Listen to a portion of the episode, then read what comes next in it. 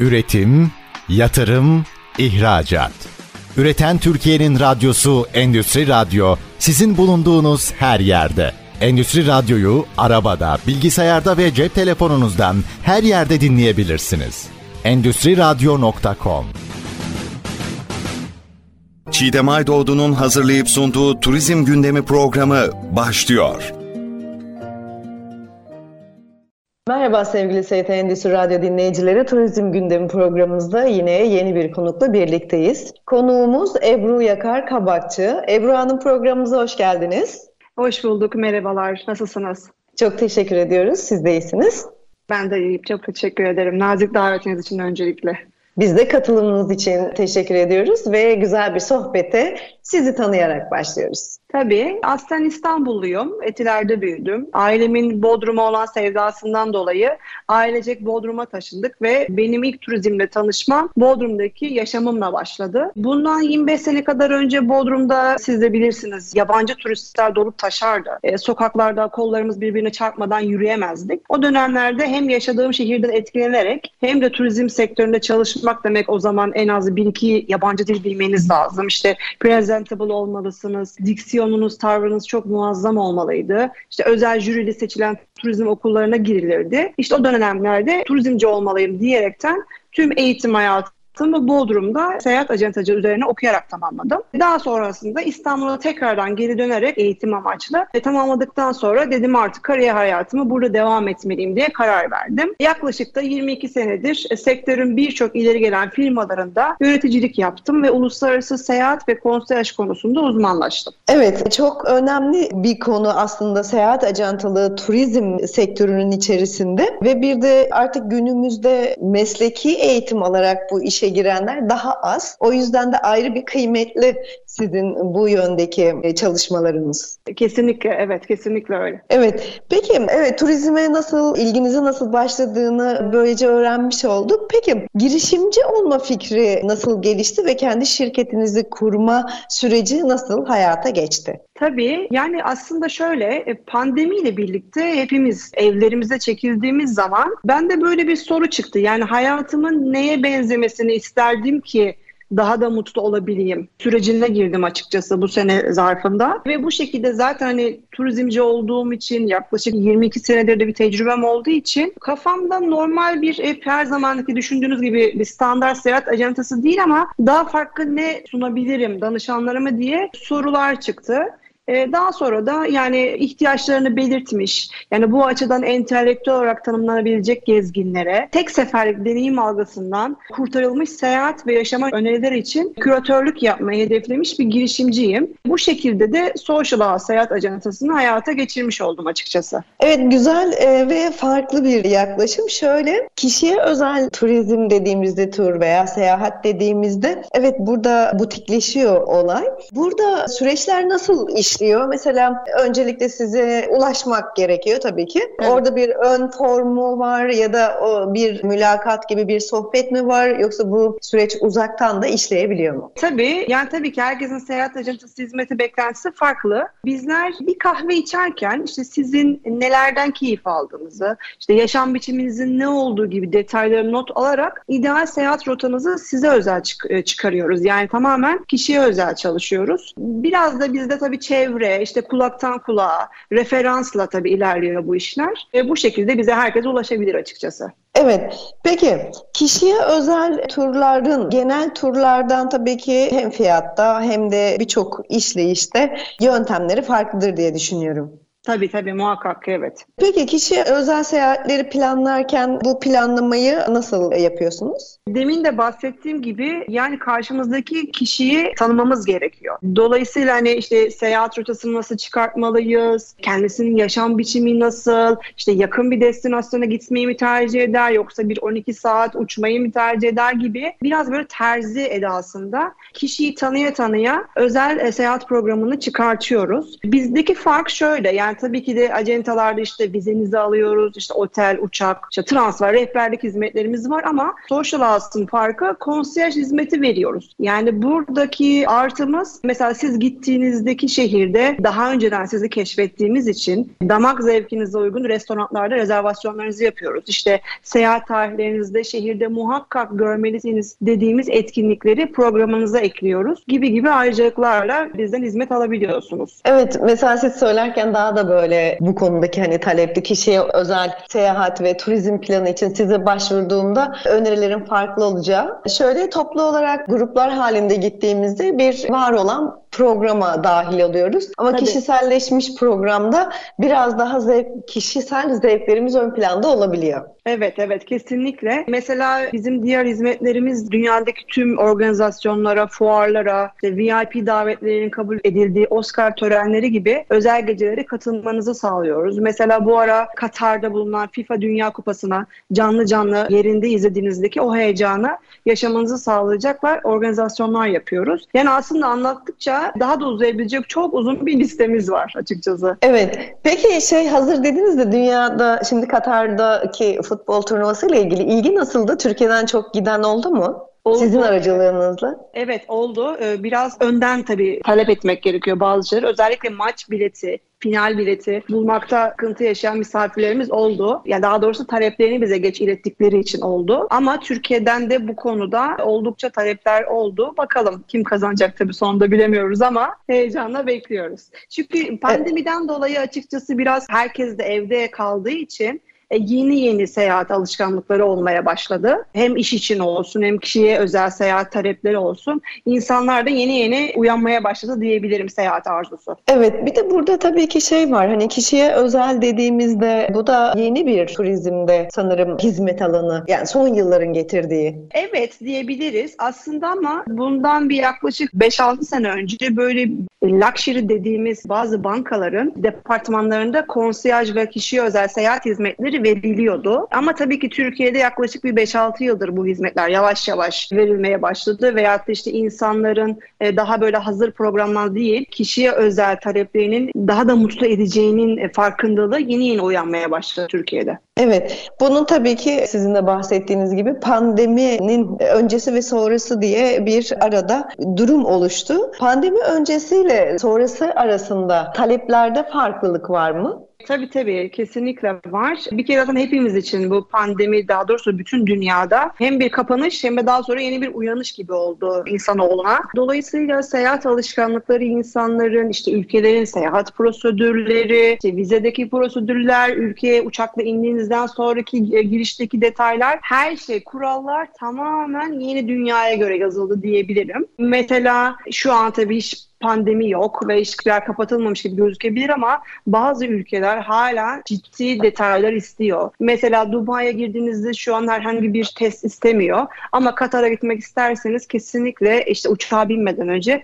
PCR testinizin çıkmasını istiyorlar gibi gibi birçok e, hala ülkelerin uyguladığı prosedürler mevcut açıkçası. Evet bu vize konusu da aslında tek başına bir mevzu. Sanırım vize sorunlarını da başvurularını da ve çözümlerini de siz üretiyorsunuz. Evet, evet kesinlikle. Biraz evet bu maalesef ki işte bazı Ukrayna'daki savaşlardan dolayı göçmenlik dünya genelinde arttığı için artık vize başvurularında çok detay incelemeye başladı konsolosluklar. Olabildiğince bizde misafirlerimize önerimiz yani seyahatinizden 3 ay 4 ay önceden olabildiğince erken randevu talebinde bulunmanız ve işte belgelerinizin her türlü detayınızın çok güçlü bir şekilde e, bizim gibi özellikle seyahat ajantaları üzerinde ilerlemelerini sağlıyoruz. Çünkü müferit başvuru yapıldığı zaman gördüğümüzde genelde red alınıyor ve bu çok da üzücü oluyor tabii ki. Hem misafirin işte oraya turistik de olsa, iş için de olsa gidememesi e, sıkıntılı bir durum. Hem de aynı zamanda pasaportuna red basılması durumları gibi. Dolayısıyla e, olabildiğince profesyonel bir şirket üzerinde ilerlemesi çok çok önemli. Çünkü her ülkenin şu an pandemiden dolayı da vize başvuru süreçleri de değişti. İstenilen evraklar da değişti. İşte bankadaki belirtilen para birimleri de yükseltildi edildi vesaire vesaire çok ince detaylar var. Bu şekilde yani. Evet yani buradaki problemi acente aracılığıyla veya böyle sizin aracılığınızla başvurduğunda daha kolaylaşması söz konusu mu peki? Tabii tabii de kesinlikle söz konusu. Çünkü zaten biz çok fazla içeriye işlem soktuğumuz için e, nereden ne gelebileceğini daha başvuru yapmadan önce hazırlığını yapıp o şekilde dosyayı hazırlayıp konsolosluklara teslim ediyoruz. Dolayısıyla bizim deneyimimiz tabii danışanların deneyiminden kat paket daha fazla oluyor ve her an değiştiği için her ülkenin prosedürleri daha hakim oluyoruz yani kurallara. Bu sebeple e, muhakkak hani acentalar üzerinden destek almalarını öneriyoruz şiddetle. Evet bir de kesinlikle bu bize başvuruları ve masrafları red yediğinizde geri ödenmediği için ciddi bir problem olarak son zamanlarda konuşulan konular şikayetler arasında. O yüzden çok önemli bir konu bu bilgi. Tabii tabii kesinlikle öyle. Bizim de öyle çevremizde yakın dostlarımız mesela yılbaşı için işte atıyorum işte Almanya, Fransa'ya gidecekler. Red alanlar var. Dediğiniz gibi yani ciddi manada yani 8 bin, 10 bin, 15 bin TL gibi bir masrafları var ne olursa olsun öden, ödedikleri ve tamamen yanıyor bu yani iadesi olmuyor. İşte oradaki bir en küçük bir evran eksik olması, oradaki bir bilginin yanlış girilmesi, işte bazen tabii İngilizce olarak e, işte Türkçe'ye çevrilmesini destek alamadıkları durumlarda, yanlış yönlendirmelerde böyle para ve zaman kaybı tabii ki bundan tabii ki de gideceği için otelini alıyor bu insanlar, uçağını alıyor, sadece hani vizesi kalıyor. Zor bir durum oluyor açıkçası. Evet çok önemli bir konu olduğu için biraz daha e, hani sizden bilgi ve öneri almak istiyorum bu konuda. Yani bir vizede problem yaşamamak için temel öncelikler nelerdir? Neler olmalı? Nasıl bir yol izlemeliyiz? Tabii öncelikle gideceğiniz seyahat tarihlerinden en az 3-4 ay önce buna başvuru yapmanız lazım. Mesela şu an örnek vereyim işte Londra'ya gidecek olan misafirlerim var. Şu an Londra açıkçası 8 ile 10 hafta sonrasına size okey veya reddir bilgisi verebiliyor. O kadar yoğunlukları var. Yani o da yaklaşık 2023'e kayıyor. Dolayısıyla çok çok önceden, seyahatinizden önce vize başvurunuzu başlatmanız gerekiyor. Önceliğimiz bu. Daha sonra tabii ki de en az bir 6 ay geçerli bir pasaportunuzun olması gerekiyor. İşte turistik mi gideceksiniz, ticari mi gideceksiniz? Bunların tabii evrak listeleri çok daha farklı. İşte ticari olacaksa davet mektubu, karşıdan eklenmesi gerekiyor. İşte turistik olacaksa işte tabii ki de işte bütün çalışma evraklarınız, işte banka dokümanlarınız, size ait ne varsa belgelemeniz, her türlü her türlü detayı istiyorlar ve tabii ki de her ülkenin bankada göstermeniz gereken e, para miktarı farklı. Onların da tabii sebebi işte geldiğinizde orada ülkeye, devlete yük olmamanız için dönüşünüzü kolayca yapabileceğiniz ve tabii ki de para harcamanızı sağlayacak bir garantör gibi bir para hesabı görmek istiyorlar.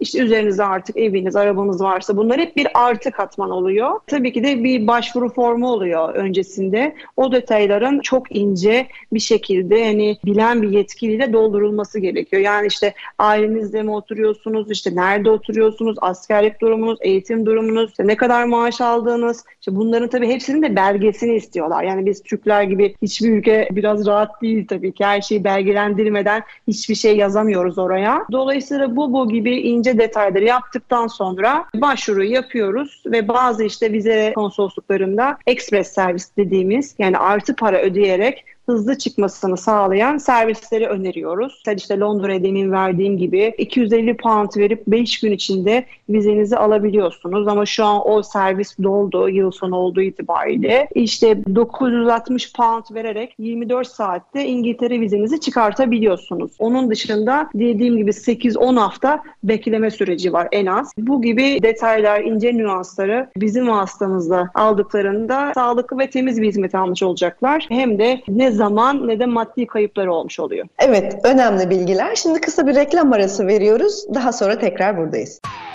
Üretim, yatırım, ihracat.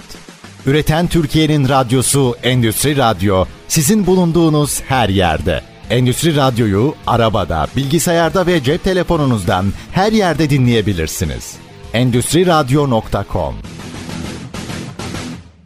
Evet sevgili ST Endüstri Radyo dinleyicileri Turizm Gündemi programımızda konuğumuz Ebru Yakar Kabakçı ile sohbete devam ediyoruz. Kendisiyle öncelikli olarak kişiye özel turizm nedir, neler bu konuda önemli, kimler başvuruyor ve bir de son zamanlarda özellikle büyük sorun olan vize problemini değerlendirdik birinci bölümümüzde. İkinci bölümümüzde aslında biraz da yine vize ve dövizin yüksekliğiyle ilgili dezavantajlı durumlar var mı? Bunu sorarak başlamak istiyorum. Evet, TL'nin döviz karşısındaki durumu yurt dışına giden Türk müşterilerde eksilme yarattı mı? Bu konuda durum nedir? Tabii ki yarattı.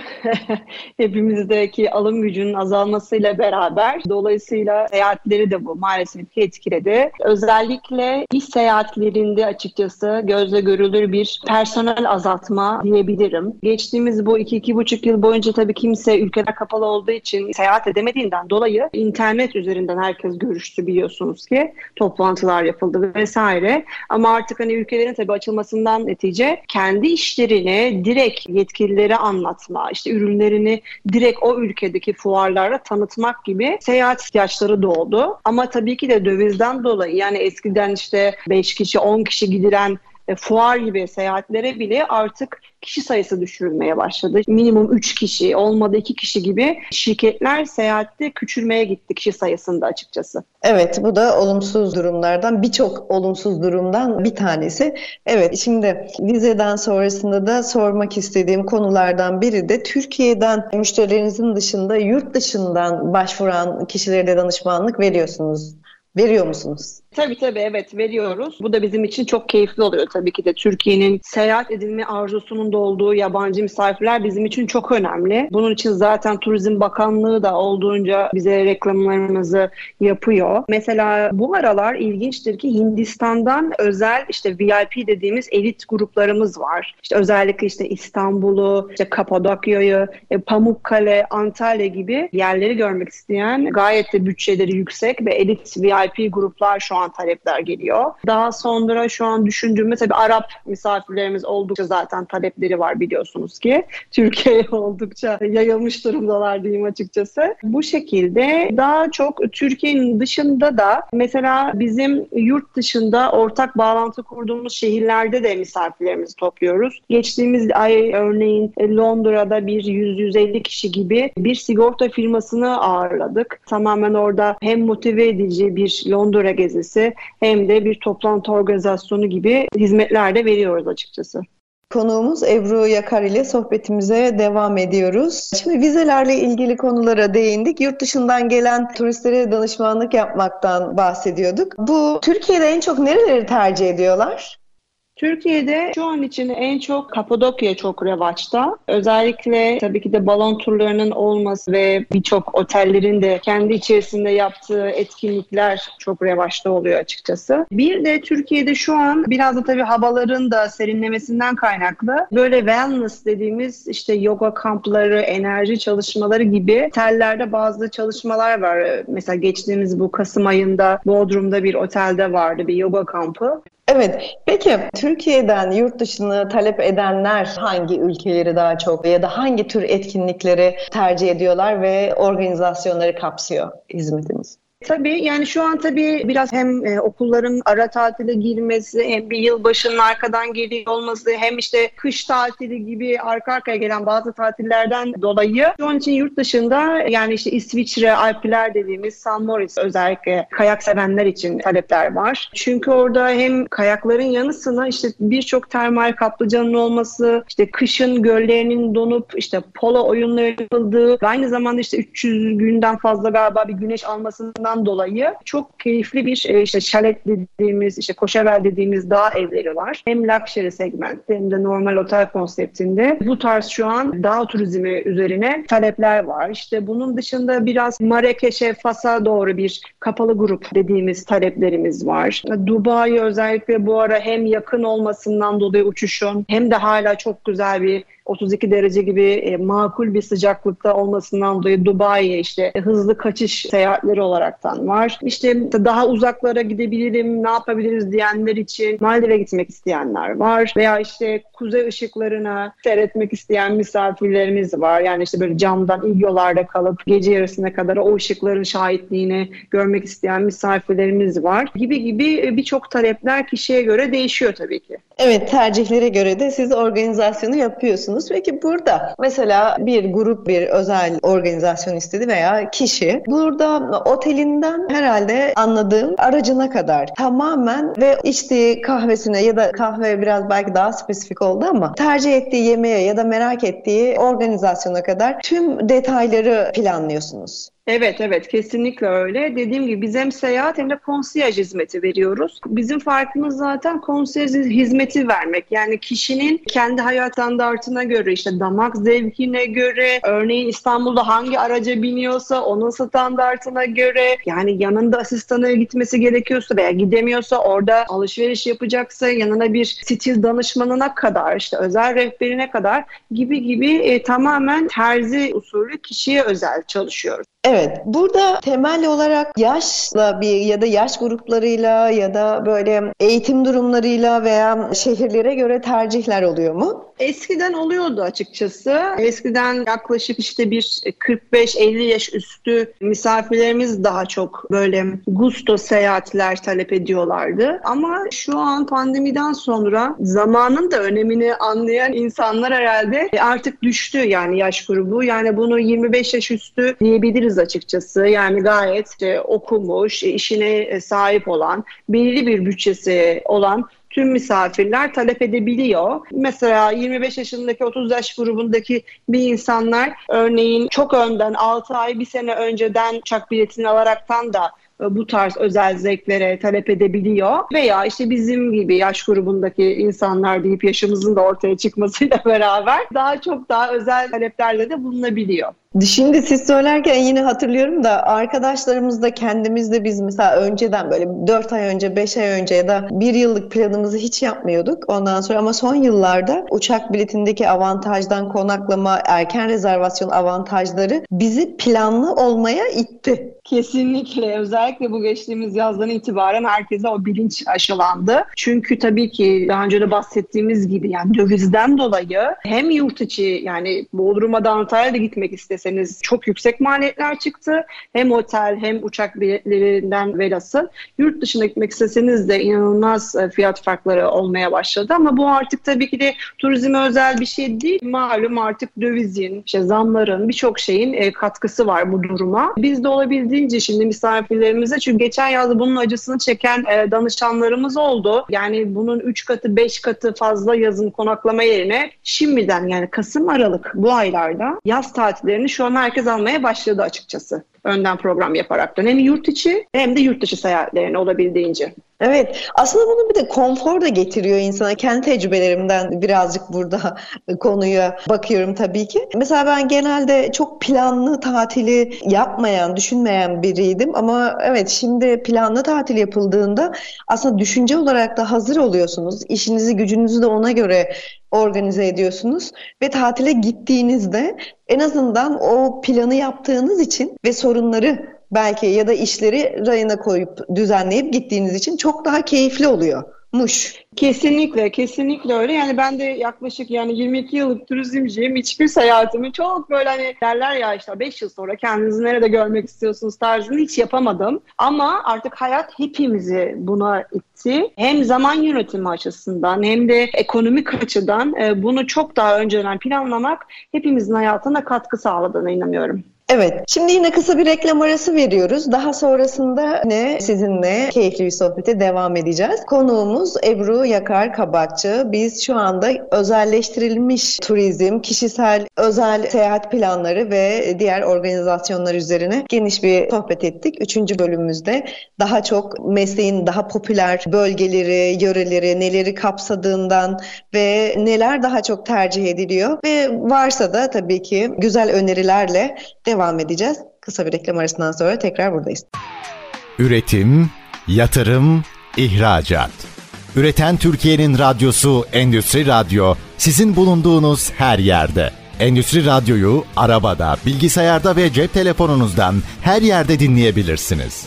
Endüstri Radyo.com Evet sevgili ST Endüstri Radyo dinleyicileri, Turizm Gündemi programımızda konuğumuz Ebru Yakar Kabakçı ile sohbetimize devam ediyoruz. Evet, yeni yıl hazırlığı başlamadan önce kişiye özel veya gruplar veya şirketler en çok neleri tercih ediyor? Kış turizmi de şu anda rezervasyon kısmı bitti ama yine son dakikacılar vardır bizim gibi. En çok tercih edilen trendler nelerdir? Ebru Hanım? Tabii şu an iki grup var öyle söyleyebilirim. Sıcağı sevenler ve soğuğu tercih edenler gibi. Sıcaksa şu an tabii ki de işte daha önce de bahsettiğimiz gibi yani Dubai ve yakın çevreyi tercih ediyorlar. Uzağı sevenler daha adacı olanlar işte Mauritius, Maldiv, Zanzibar tarzı daha uzak kıtaya uçabilecek olan insanlar orayı tercih ediyorlar. Soğuğu seven grup ise yurt içi olarak düşünürsek yani Kartalkaya, Bolu, yani Kayseri, Erciyes, işte Erzurum, Palandöken, işte Bursa, Uludağ gibi daha yakın tercih eden misafirlerimiz var. Yurt dışına da işte dediğim gibi işte San Moritz, İsviçre, Alplere gidenler, işte daha böyle ruhani dinlenmek isteyen tarzda, daha Soho tarzda dinlenmek isteyen insanlar olabiliyor. Veya mesela şu an yılbaşı için bir Amerika, New York seyahatini yeni yıla orada girmek isteyenler var. Daha uzaklara gitmek isteyen Hindistan'a, e, Taş Mahal'i görmek isteyen misafirlerimiz de var var gibi gibi şu an trendler biraz sıcak ve soğuk, yakın ve uzak olaraktan değişebiliyor. Evet, peki siz ne tavsiye ediyorsunuz kış tatili için ve özellikle de yılbaşı tatili konusunda, yurt içi ve yurt dışı? Tabii şu an e, yurt içinde özellikle yılbaşında bence Kıbrıs çok keyifli olacağını düşünüyorum. Özellikle de sevdiğimiz birçok sanatçının oradaki birçok otelde galada yani yılbaşında çıkmasının verdiği ayrıcalıklar var. Mesela bu sene işte Tarkan'ın da çıktığı bir otel Kıbrıs'ta, işte diğer sanatçıların da çıktığı birçok popüler sanatçı şu an yılbaşında Kıbrıs'a çıkıyor. Kıbrıs güzel oluyor açıkçası. Hem otelde olmanız, işte birçok faaliyeti bir arada bulmanız gibi gibi olabiliyor. Veya işte daha böyle butik olsun, e, işte çok kalabalığa girmeyelim diyenler için Kapadokya'yı önerebiliyoruz. Şu an çok güzel orada etkinlikler olabiliyor. İşte zaten işte balon turlarımız var, işte güzel işte yemek organizasyonları, Kapadokya'nın işte gurme dediğimiz tat unsurları gibi bunları keşfetme imkanlarınız olabiliyor. Veyahut da işte dediğimiz gibi kayak sevenler için bu yönelik yönlendirme yapıyoruz yurt içinde. Yurt dışında da yani klasik tabii bir Paris'te e, yılbaşını geçiren diyen misafirlerimiz de var. İşte bunun için tabii Paris'teki işte bütün organizasyonların işte otelinden işte yılbaşı yemek rezervasyonuna ki bunlar çok önemli biliyorsunuz böyle özel günlerde yer bulmak çok zordur. Dolayısıyla biz böyle yani bu Kasım sonu gibi tüm misafirlerimizin seyahatlerine istinaden öneride bulunuyoruz. İşte burada bu Michelin yıldızlı restoranlar var. İşte burada bu e, eventler var gibi öneri sağlıyoruz ve beraber karşılıklı karar verip önden tüm rezervasyonlarını gerçekleştiriyoruz. Yani Paris olabilir, daha uzaklar, Amsterdam, New York, Amerika'nın diğer kıtaları gibi çok keyifli destinasyonlar öneriyoruz açıkçası. Evet, Hindistan'dan bahsettiniz yine ikinci bölümümüzde Türkiye'yi VIP manada çok tercih eden ülkeler arasında. Mesela Brezilya'nın da çok ilgisi olduğunu daha önce duymuştum, öğrenmiştim. Bunun gibi başka yeni olan yani zaten hani Arabistan e, gibi Arap ülkelerinden talep çoktu ya da Almanya gibi Türk vatandaşlarının çok olduğu ülkeler dışında bir de Rusya dışında şu anda yeni ülkemizi keşfetmeye hazırlanan, keşfeden ve daha da ziyaretçi sayısı çoğalan ülkeler hangileri? Yani şu an e, İsveç'ten inanılmaz bir talep geliyor ve yani lüks pazar olarak tanımlayabileceğimiz istekleri de bu talep doğrultusunda oluyor İsveç'ten.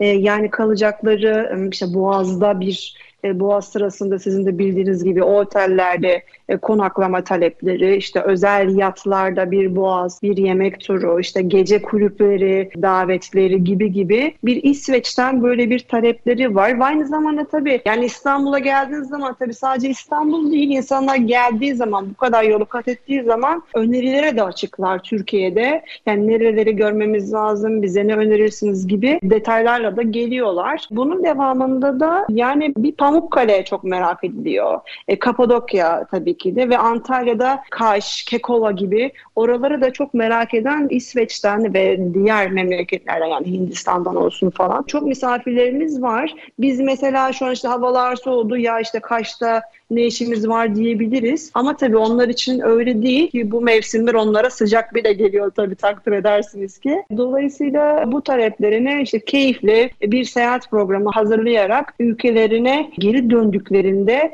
ve bunları paylaştıklarında başka misafirlerle bize geri dönüşlerini açıkçası bekliyoruz. Evet. Peki genelde alım gücü yüksek olan grup gruplara hizmet ediyorsunuz ya da kişisel olarak daha özel bütçe ayırabilecek gruplara bu konuda hizmet veriyorsunuz zannediyorum. Doğru açıkçası biraz öyle ama tabii ki de bizler gibi yani beyaz yakalı olan danışanlarımız da var. Yani işte Ebru işte nereye gidelim, ne yapalım ya buraya gitsek nasıl bir bütçe çıkar gibi talepler de oluyor. Peki siz kişisel olarak tercih etmeniz gerektiğinde yılbaşı için veya daha sonra da sizin var mı? Yani turizmci olarak ve bu sektörün içinde olarak öneride bulunduğunuz ve bulunabileceğiniz? Yani şöyle biz turizmciler tabii ki de gezmeyi çok severiz biliyorsunuz ki e, ve olabildiğince de çok şükür ki hani dünyanın birçok yerini görme şansımız oldu hem Türkiye hem de dünyada. Genelde de dolu e, kendi deneyimlerimizi aktarıyoruz e, misafirlerimize.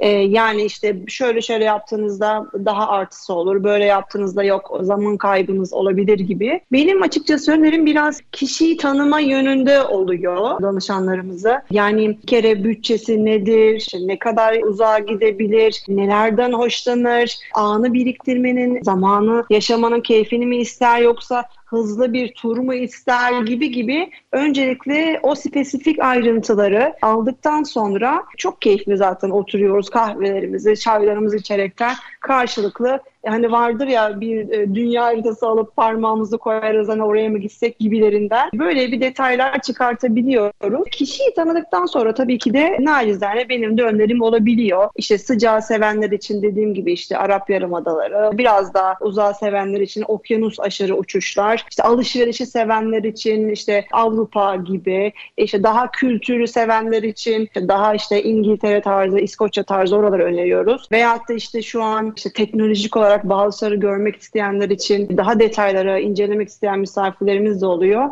Onlar için daha çok işte Amerika gibi o kıtaları öneriyoruz. Türkiye peki katma değerli turizm meselesi bu bahsettiğiniz hep katma değeri yüksek konular. Türkiye'de de hep biz bu kitle turizminden e, Türk turizmini nasıl kurtarırız diye genelde işin uzmanlarıyla sohbetlerimizde konuşuyoruz. Şu anda e, sizin aslında sektörünüz biraz daha kaliteli, e, nitelikli ve daha üst ekonomik anlamda gelir getiren bir Türkiye'ye döviz kazandıran bir hizmet. Türkiye'nin katma değerli hizmette standardını ve yükseltip daha çok bu yönde hizmet alabilmesi, hizmet verebilmesi için nelere daha çok dikkat etmesi lazım, ne yönde gelişmesi gerekiyor? Hem sektörel anlamda hem de kanunlarımız, yasalarımız ve genel sistem anlamında. Şöyle açıkçası bir kere Öncelikle nitelikli turizmci veya seyahat acentası veya otel veya taşımacılık gibi çok fazla e, kol var biliyorsunuz turizmde. Bunların kesinlikle nitelikli olmasından yana belirli bir standartasyon olması, gerekirse okullandırılması, belgelendirilmesi, e, bir misafirin işte daha havalimanından, uçaktan alınmasından, yolculuğundan, işte otelinin varışından ve işte orada karşılanması gibi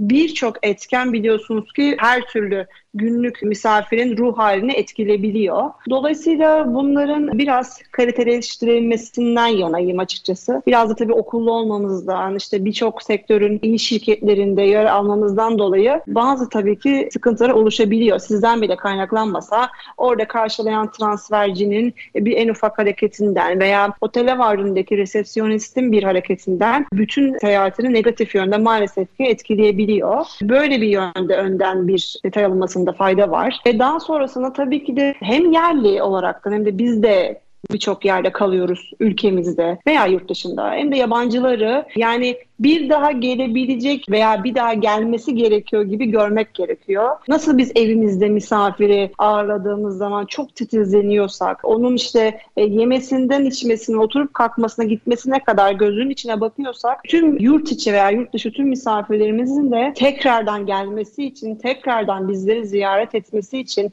kendi ve tüm tanıdıklarını da önererek bu gibi detaylara çok dikkat etmemiz gerekiyor. Evet. Peki mesela siz ilk başta siz kendinizi anlatırken seyahat ajanteliciliği eğitimi dilim sürçtü kusura bakmayın.